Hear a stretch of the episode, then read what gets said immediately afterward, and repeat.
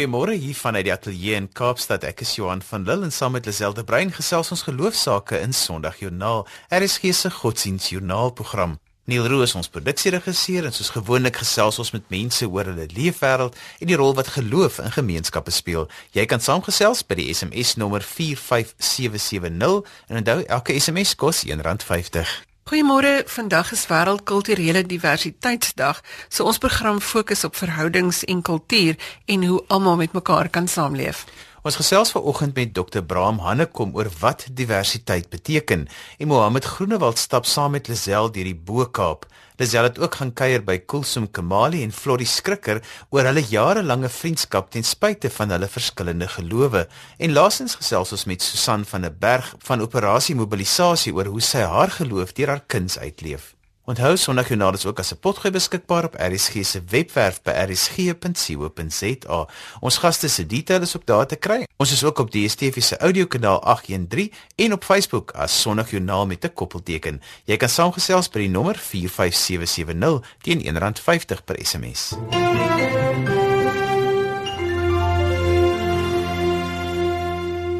Dr. Brahman, ek kom as die direkteur van die Sentrum vir Publieke Getuienis en ons gesels vanoggend oor kulturele diversiteit. sien dit dat ons vandag wêreldkulturele diversiteitsdag vier. Goeiemôre Dr. Hannekom. Goeiemôre Lisel. Ek hoor die ander programme steel ons gaste. so jy is redelik bekend nou al by ons luisteraars. Wat bedoel ons met die woord diversiteit as ons dit gebruik? Lisel, diversiteit is die woord wat deesdae al meer en meer gebruik word vir eintlik 'n ou bekende Afrikaanse woord en dis die woordjie verskeidenheid. Uh ons kry godsdienstige diversiteit, ons kry kulturele diversiteit, ons kry biodiversiteit, mense kon sê daar's diversiteit in menings. En dit is maar net om te sê daar is binne God se skepping is daar 'n verskeidenheid wat ons aantref en dan bepaalde uitdagings aan ons rig, maar ook bepaalde geleenthede vir ons op die tafel sit. En dit is hoekom ek ook van die oortuiging is dat hierdie hierdie viering wat ons op hierdie dag het so gepas is. Kan ons geloofsdiversiteit eers hanteer? Ja, godsdienstige diversiteit. Dit is ek dink dis vir baie Christene is dit 'n moeilike een en 'n en 'n vraag Ons lewe in 'n sekulêre land met 'n sekulêre grondwet om goeie redes. Ek bedoel daar is 'n verskeidenheid van gelowe, gelowiges wat ons in die land aantref en die noodwendige vraag is hoe moet ons dit hanteer? Nou ons sou daaroor 'n lang debat kon voer, maar miskien net in baie baie kort. Laat ek dit eers duidelik stel. Ek is 'n diep diep diep oortuigde Christen. Jesus Christus is vir my alles, dis my wese. Ek is van mening dat ek vanuit my oortuiging steeds die hande kan uitstrek na ander gelowe en ander gelowiges in ons land. Ek het byvoorbeeld baie goeie Turkse vriende eh, van die Islam geloof en ek het saam met hulle al oor die wêreld gereis en 'n besondere vriendskapsverhouding met hulle opgebou en ek ek dink so in die land waar ons woon, vir alles 'n mens kyk na wat internasionaal gebeur met ekstremisme en die konflik tussen godsdienste en wat in Bosnië gebeur het, dan is daar 'n enorme uitdaging vir ons om te sê aan die een kant ek leef my oortuiging met waardigheid maar ook met deernis en omarming van my medebroers en susters mense wat ek glo waaragtig glo elkeen van hulle ook deur God gemaak is en ook die beeld van God vertoon.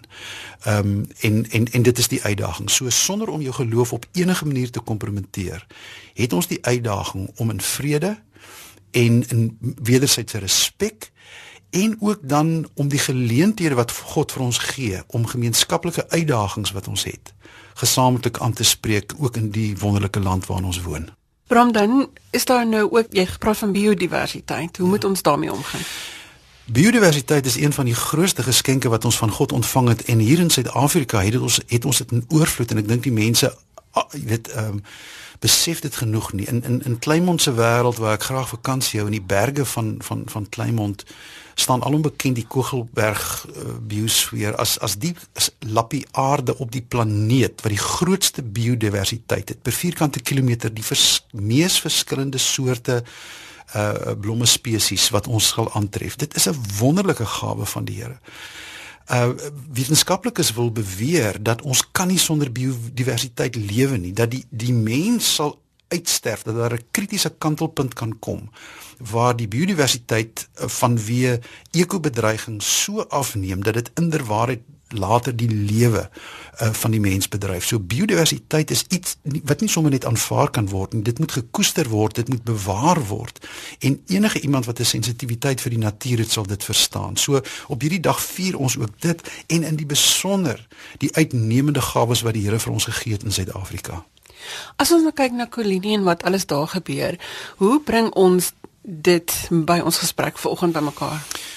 Ja, Lisel, jy bring jy jy vra nou die vraag na kulturele diversiteit. Dit is ook so dat eh, die ek glo die mens is 'n skepsel van God, maar na die beeld van God ook skepper soos God. En een van die dinge wat mense skep is kultuur. En ons sien dit in sy wonderlike diversiteit oor die ganse oor die ganse planeet.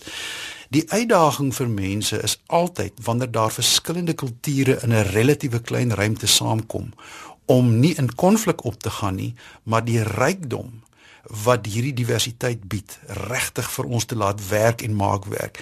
Ek wil niemand te nakom nie, maar ek het nou die dag met 'n jong man gesit wat uh, geëmigreer het na Kanada. Wonderlike land. Die jong man het in depressie voor my gesit. Hy het hy het um, oud Suid-Afrikaner uit gesê en hy het in Engels gesê, you know, I cannot stand that bland culture anymore. Die die die die monotoon uh van van van 'n van 'n kultuur wat jou later onderkry. Ek sê weer dis 'n uitdaging om met wederwysige respek uh verskillende kulture te hanteer. Maar mag ek sommer net 'n paar voorbeelde noem? As jy vat kos, die wonder van kos. Jy weet ek het was bevoorreg om oor die wêreld te reis en ek het ter, die Turkse kos of die Israeliese kos of die Duitse kos met sauerkraut of die Italiaanerse mediterrane resepte waarvoor ons so lief is. Of die Noorweërs met hulle salm of die Britte met hulle vis en skyfies of die Japaneese sushi en dan praat ek nou nie oor ons eie Suid-Afrikaanse geregte die wonder daarvan. Ek, ek ek kan ek het nie genoeg tyd om te praat oor musiek nie maar weet jy ek moet net iets iets sê oor taal en ek weet dis nou 'n warm gesprek in ons tyd. Ek wil net een aanhaling wat Breiten Breitenbach nou die dag gesê het wat ek absoluut koester en ek hoop meer mense kan dit verstaan. Hy het gesê elke taal ontsluit 'n verstaanshorison wat jy in geen ander taal kan ontsluit nie. Nou wat hy eintlik probeer sê, daar's iets wat jy in Afrikaans kan sê wat jy in geen ander taal kan sê nie. Daar's iets wat jy in Xhosa kan sê wat jy in geen ander taal kan sê nie of Engels. En wanneer ons sal opgaan in 'n monotaal op hierdie planeet, gaan ons letterlik vir ons die geleentheid ontneem om goed te sien, te verstaan en te sê wat jy kan ne, alleen kan doen wanneer jy wanneer jy diversiteit van tale omarm. Net net nog 'n eenvoudige voorbeeld om te sê hoe ryk kulturele diversiteit is. Ek beskou dit absoluut as 'n as 'n as 'n gawe van God. Die die moeilikheid is as mense hulle eie kultuur wil verhef en wil afdruk op ander soos die asof dit die enigste is, die beste is, die enigste wat kan maak werk. As ek 'n laaste voorbeeld kan gee, ek was nou die dag by 'n by 'n troue van 'n swart vriend van my uit kan ek maar sê uit Kailicha toegewyde Christen. Ek wil die die hele seremonie was in in 'n Christelike konteks amper deurdrink geweest. Wat alles wat daar gebeur het, maar die die sang, die die dans, die vrolikheid. Ek het daar gesit en gesê ek wens so ons kan iets van hierdie kultuur kan ons in ons eie Christelike kultuur, westerse kultuur inkry. Ek, ek dit geld vir die sang, dit geld vir die musiek. Daar's soveel moontlikhede. En wat ek maar net hier probeer sê, Lisel, dit is 'n uitdaging maar dit is ook 'n enorme geleentheid en mag God vir ons die wysheid gee en respek om dit te doen. As ek dit gesê ag net 'n laaste een nog Suid-Korea. Ek was in Suid-Korea gewees. Weet as jy net ek het so gewens ons kan die wederwysige respek uit daai kultuur neem en dit in ons land hoe hoe mense letterlik buig voor mekaar. Klein kindertjies sal stop wanneer hulle verby jou hardloop en eers 'n buigingkie maak net daai wederwysige respek. Dit is deel van daai Suid-Koreaanse kultuur en so gaan die voorbeelde net aan. Is dit nie belangrik dat ons mense uitdaag om te sê gaan net by jou tuinhekkie uit nie. Ja.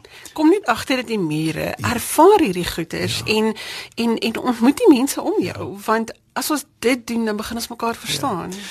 Weet jy Lisel ek wil 'n ander uitdrukking gebruik. Jou, jou Suid-Afrikaanse paspoort kry eksponensiële waarde die dag wanneer jy verskeidenheid van kultuur leer verstaan en waardeer.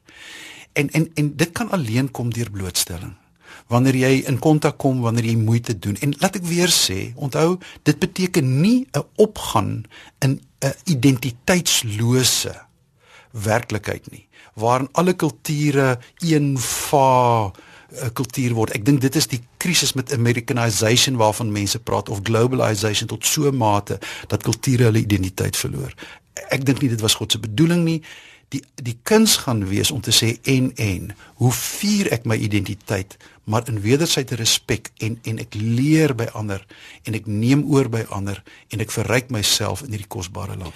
Daar moet ook 'n balans wees. Ons moet nie in vrees lewe nie want as jy weet wie jy is, dan gaan jy makliker uitreik na mense toe sonder om te dink jy gaan jou kultuur verloor. Lisel, jy sê dit is ongelooflik belangrik wat jy sê. As jy ek sê minderwaardigheid lei tot vrees lei tot uh, tot 'n na binne gekeerdheid. Wanneer jy wanneer jy seker is van jou eie identiteit, wanneer jy trots is daarop, dan kan jy uitreik, jy kan hande vat en jy kan jouself verryk met die wonderlike kultuurelemente van ander.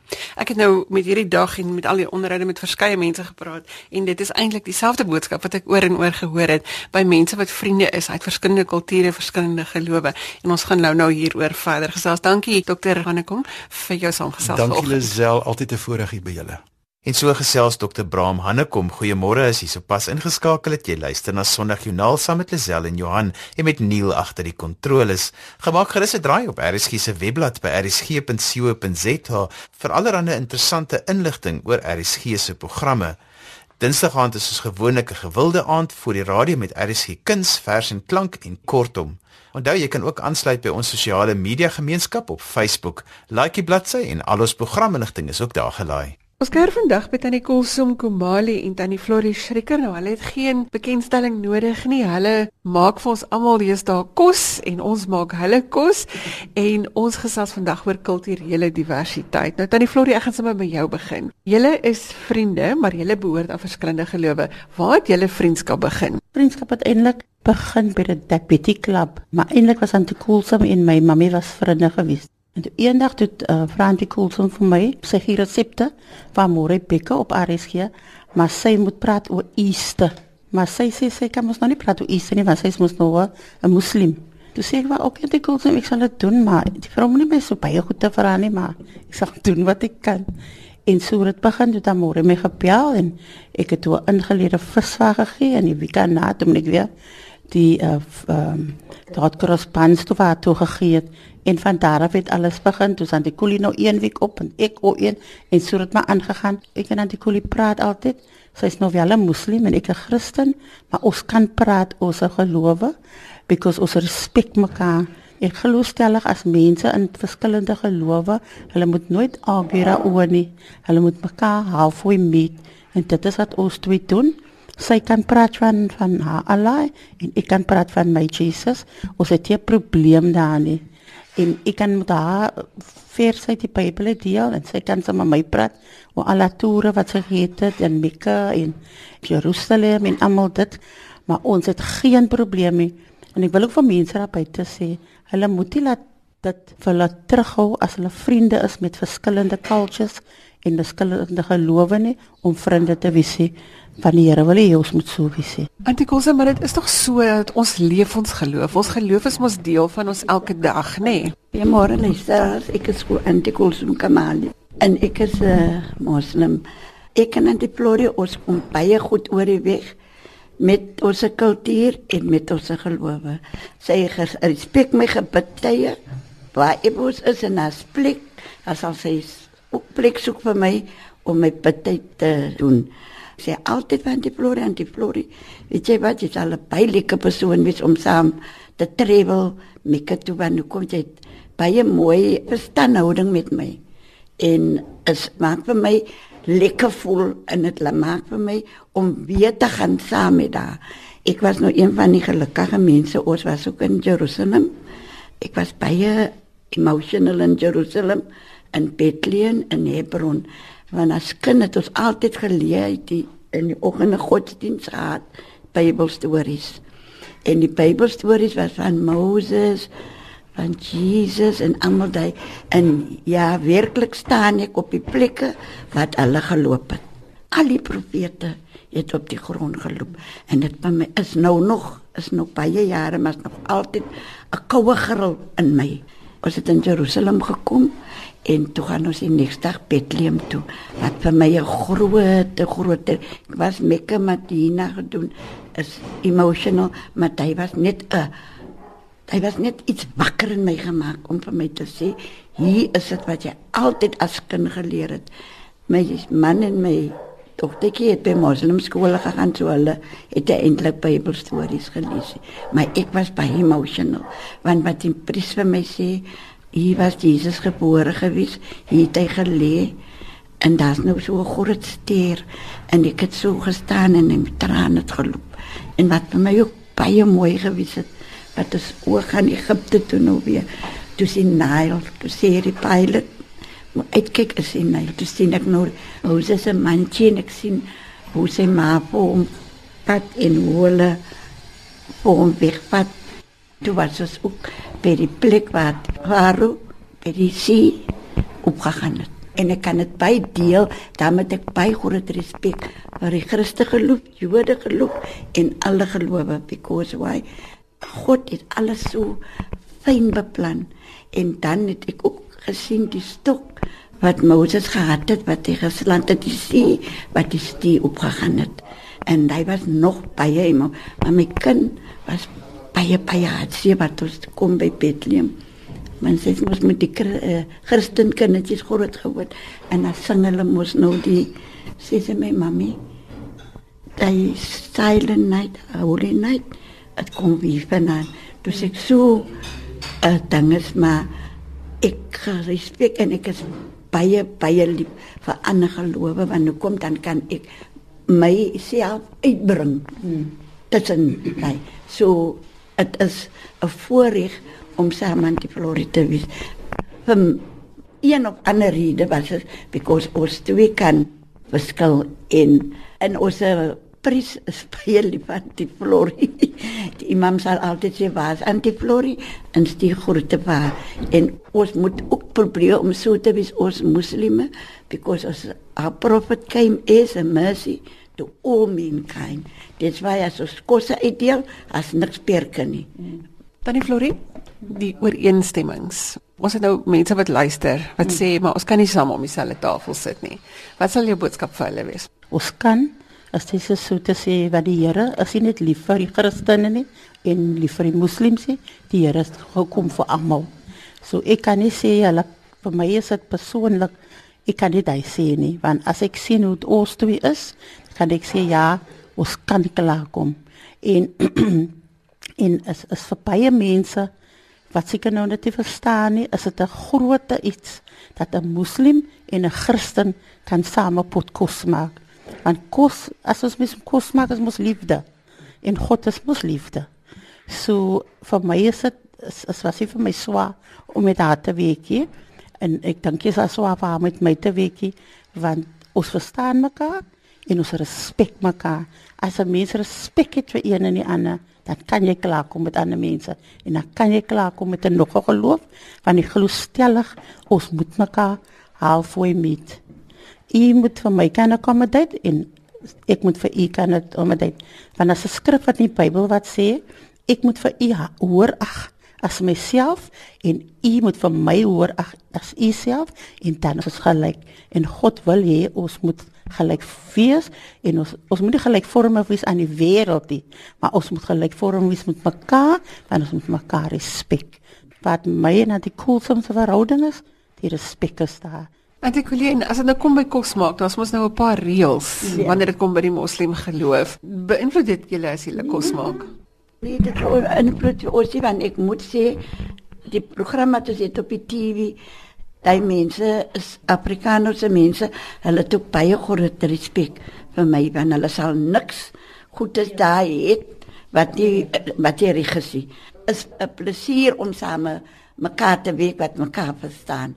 En so gesels die twee bekende Kaapse kosmakers Kulsum Kamali en Floris Skrikker. Lisel het ook saam met Mohammed Groenewald in die Bo-Kaap gaan rondstap om uit te vind oor die geskiedenis van die Bo-Kaap. Islam het begin in die Kaap met die arrival van Sheikh Yusuf van die plek om Makassar in Indonesië. Die Dutch het almal daai areas gekoloniseer vir 'n baie lang tyd.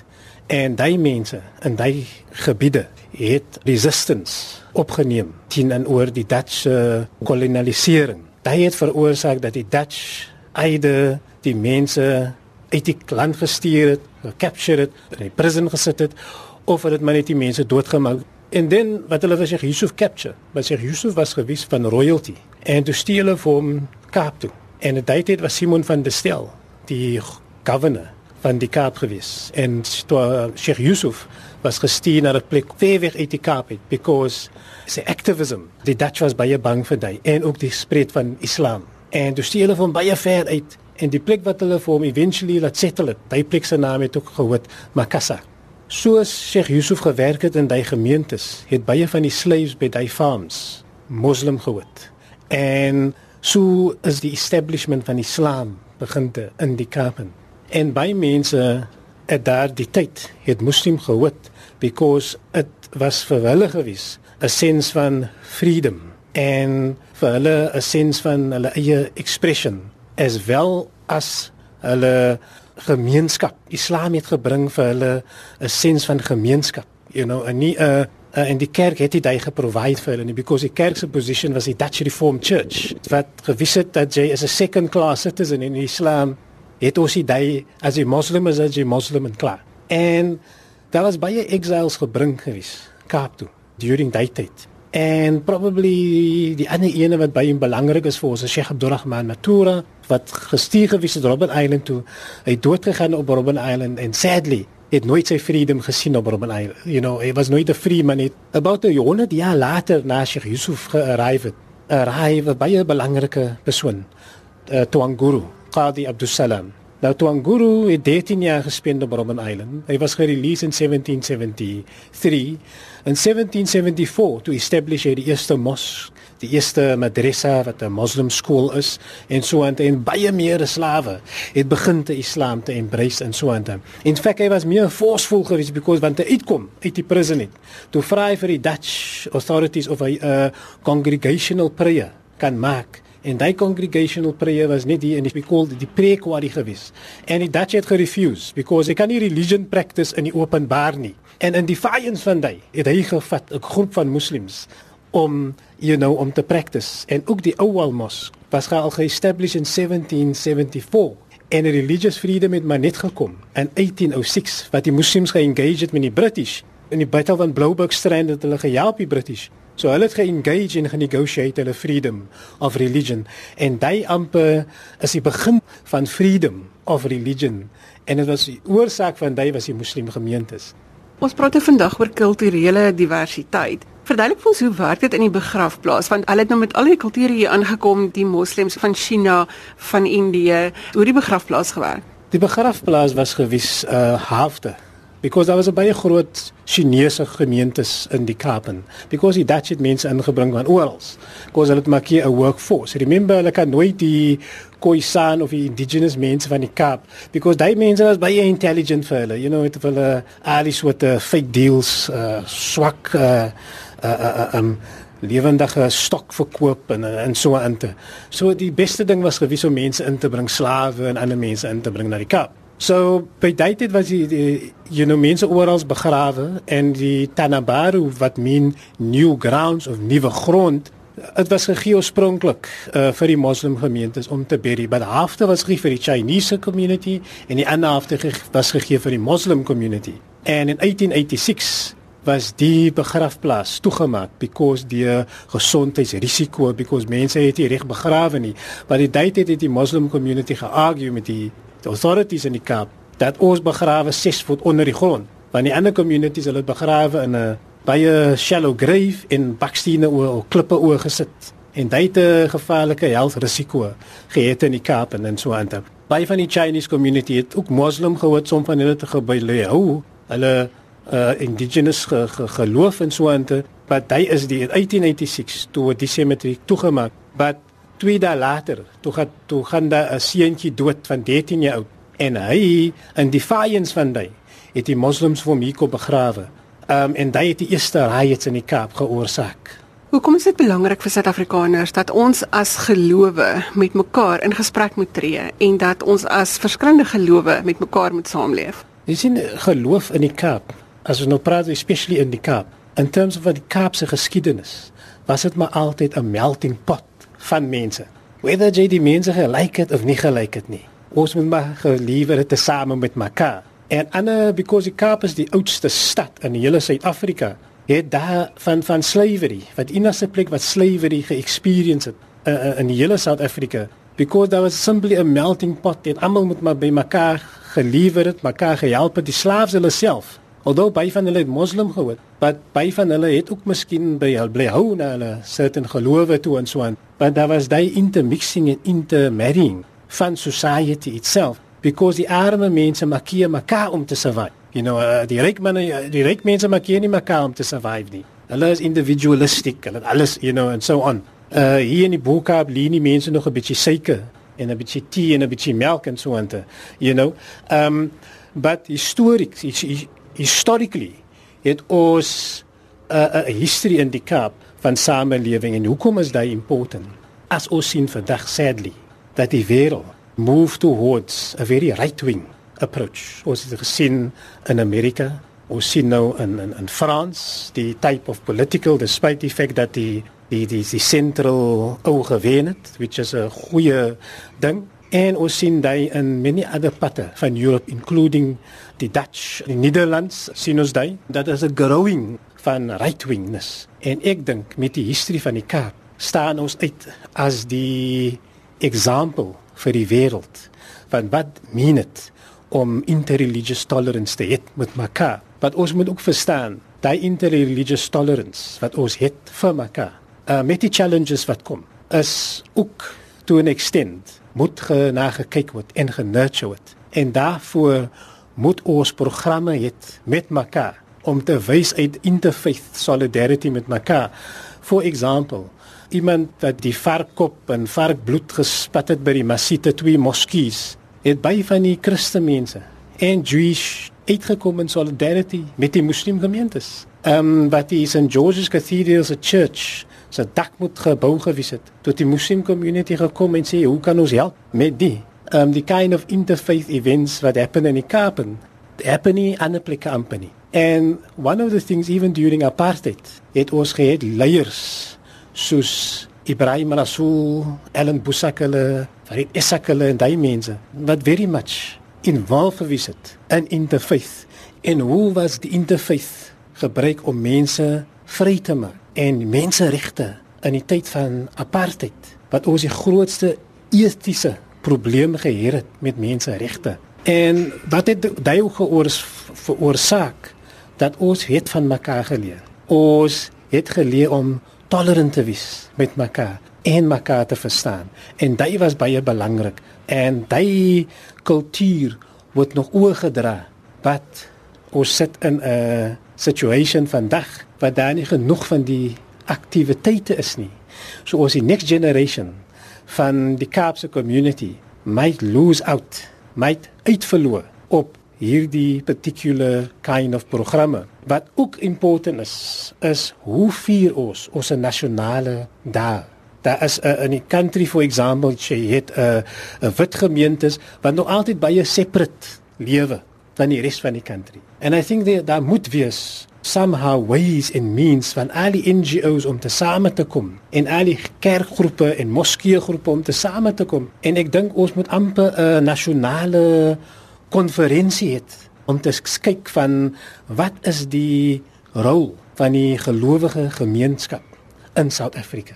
Kyk vandag is ons wat ek geïnterview op radio RSG en dis 'n belangrike punt because daai punt wys vir ons dat ek en jy kan begin te daai conversation en begin uh miskien 'n conversation met al die listeners van die particular radiostasie. En dit is altyd 'n baie belangrike punt om te staat meen. Want hier leer ek en jy so baie van mekaar van ons geskiedenis. En almal van ons kan terugkyk na ons geskiedenis. En daar is so baie positiewe dinge in ons geskiedenis. Ons kan proud wees van ons heritage en ons kan proud wees van ons uh, legacy. Maar die groot question wat ons moet vir mekaar moet vra, is watter legacy gaan ons agterlos? Lisel was in gesprek met Mohammed Groenewald. Ons laaste gas vandag vertel van haar werk by operasie mobilisasie. Ons gesels vanoggend met Susan van der Berg van Operasie Mobilisasie en ons wil fokus op hoe om jou talent te gebruik as uitdrukking van jou geloof. Môre Susan? Goeiemôre Lisel. Geef ons agtergrond oor die werk van Operasie Mobilisasie. Operasie Mobilisasie ehm um, werk in 110 lande op die oomblik wêreldwyd en ons het so 3000 sendelinge wat op die veld is elkeen wil ek amper sê het 'n verskillende talent van die Here gekry en ons is bevoorreg dat die talent wat jy gekry het, mag jy gebruik in operasie mobilisasie of OM soos wat hy in die volksmond bekend staan. Daar's mense wat sport doen en ek self, ek is by die kunsafdeling van operasie mobilisasie. Goed, so kom ons staan stil by kuns. Het jy nou in watter vorm ook al. Hoe kan 'n mens dit gebruik om uitdrukking aan jou geloof te gee? Ek kan 'n klompie voorbeelde gee van waar jy jou kuns kan gebruik en hoe ons dit al met groot vrug gebruik het ook. Ehm um, ek het byvoorbeeld op 'n stadium in Italië sendingwerk gedoen en daar het ons 'n passiespele aangebied. En na die tyd ehm um, het iemand by 'n kruis gaan staan en uh, net bitterlik gehuil by die kruis en dit was 'n ongelowige persoon en net die boodskap het die persoon so aangeraak en dit deur middel van drama wat ook 'n kunsvorm is wat ons gebruik. Ehm um, ons gebruik kuns op verskillende maniere soos ek nou nog gesê het. Ons gaan ook na plekke toe waar ons kunsuitreike doen. Ehm um, ons gaan in na Oudtshoorn toe en ons gaan uitvoering se uitreik gaan einde van Junie wees. En dan gaan ons ons kinders daar gebruik deur 'n muur te skilder van 'n skool daar. Dis 'n kleuterskool wat ons na toe gaan. Dis meeste plaaswerkers se kinders wat sin toe gaan. En die kunswerk wat ons teen daai muur gaan sit gaan alles wees wat die kinders elke dag om hulle sien maar met 'n boodskap. Uh, daar's 'n geestelike boodskap in en ons gaan vir hulle met dit wat ons teken. Hulle gaan dit nou elke dag sien as hulle daar kom en almal wat die skooltjie besoek gaan dit sien en hulle gaan daaroor praat en hulle gaan vra en daar gaan 'n betekenis wees. Daar gaan 'n betekenis wees van 'n groot boom wat ons gaan skilder Ehm um, en die boom gee skaduwee. Daar's mense wat kom rus onder dit en ehm um, so die boom het 'n groot groot invloed op mense se lewens.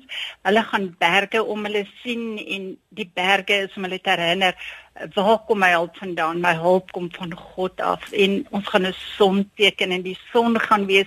Daar's 'n toekoms, daar's 'n môre wat vir jou wag.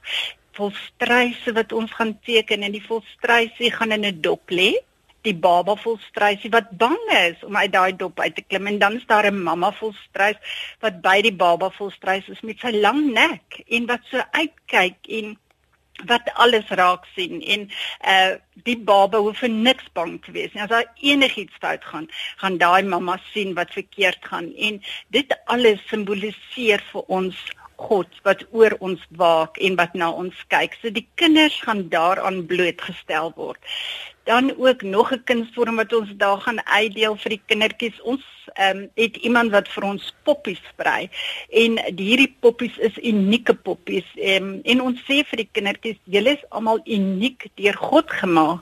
En hierdie poppies is dan 'n uitbeelding weer eens van hoe God jou beskerm. As jy daai poppie in jou hand het, dan is baie klein en die kindertjies kan hulle toefou in hulle hande en dan kan hulle sê maar oh, God kyk so na my. Ek is so spesiaal vir God en met drama kan jy soveel deure oopmaak. As jy vir iemand nou hierdie storie vertel, luister hulle daarna, maar dit is nie dieselfde nie om dit te sien is net soveel meer powerful as hulle dit sien en so kan beleef en hulle vat die boodskap met hulle saam. Hoe het jou kunsvorm van drama 'n rol gespeel in jou eie geloofspad? O, jene baie, weet jy, ehm um, ehm um, ek moet jou sê as jy begin in prentjies sien en in prentjies bid. Ehm um, as ek bid en dan is ek regtig, ek kan ervaar hoe ek my kop op God se skoot sit en ek sien die prentjie daarvan en uh, vir my is dit geloofsversterkend om te weet en om ander mense te lei en te help om hierdie selfde ervaring te hê. God is nie ver nie. Hy is nie iemand wat jou van 'n distansie af bekyk nie. Hy is by jou, hy is met jou en dit ervaar ek deur die kuns. Ons het 'n kunsuitreik gehad so 'n paar jaar gelede by Graamsstad en dit was ehm um, skilderye wat ons uitgestel het en dan het ons gesit en geskilder en een persoon het by my kom staan en kyk wat ek skilder maar jy vertel nie wat jy doen nie. Net 'n gewone toneel alledaagse brug in water wat ek gedoen het. En sy het teruggeloop weggeloop en sy het weer teruggekom. En sy vra wat maak jy? Ek kan sien hier's 'n betekenis maar vertel my. En ek sê vir op 'n eenvoudige manier weet jy hier is water wat vloei in hierdie rotse. En dan het ons 'n brug want jy kan nie by die water aan die ander kant kom oor hierdie water nie. Jy kan net deur die brug. En dit is wat Jesus is. Ons kan net na die Vader kom deur Jesus en Jesus is ons brug. Die vrou het my lank so gestaan en kyk te sê sy hele Christene, julle sien die wêreld anderste as wat ons wat nie glo nie dit sien. Sy sê nooit weer sal ek na 'n brug kan kyk en kan dink sonder om ter herinner te word aan wat jy nou vir my vertel het nie. 'n Mens het 'n brug nodig. Jesus is die brug om by God te kom. Susan baie dankie dat jy vanoggend 'n stukkie van jou geloofspad met ons gedeel het. Baie dankie vir die voorreg wat ek gehad het om dit met julle te deel. En so gesels Susan van 'n berg bly geskakel vir vanoggend se Bybelstorie. Ek groet tot later vandag wanneer ek weer agter die mikrofoon inskuif vir ons in die onderwys. Hoop jy het 'n heerlike rustige Sondag. Tot volgende week. Totsiens. Jy kan ons kontak met kommentaar of 'n geloostorie. My e-posadres is lazel@wwmedia.co.za of jy kan ook vir ons 'n boodskap deur die webwerf stuur by rsg.co.za. Volgende is Jermaine M Hansen met die Bybelstorie en net daarna die nuus. Tot volgende week groet ek namens produksieregisseur Neil Roo. Totsiens.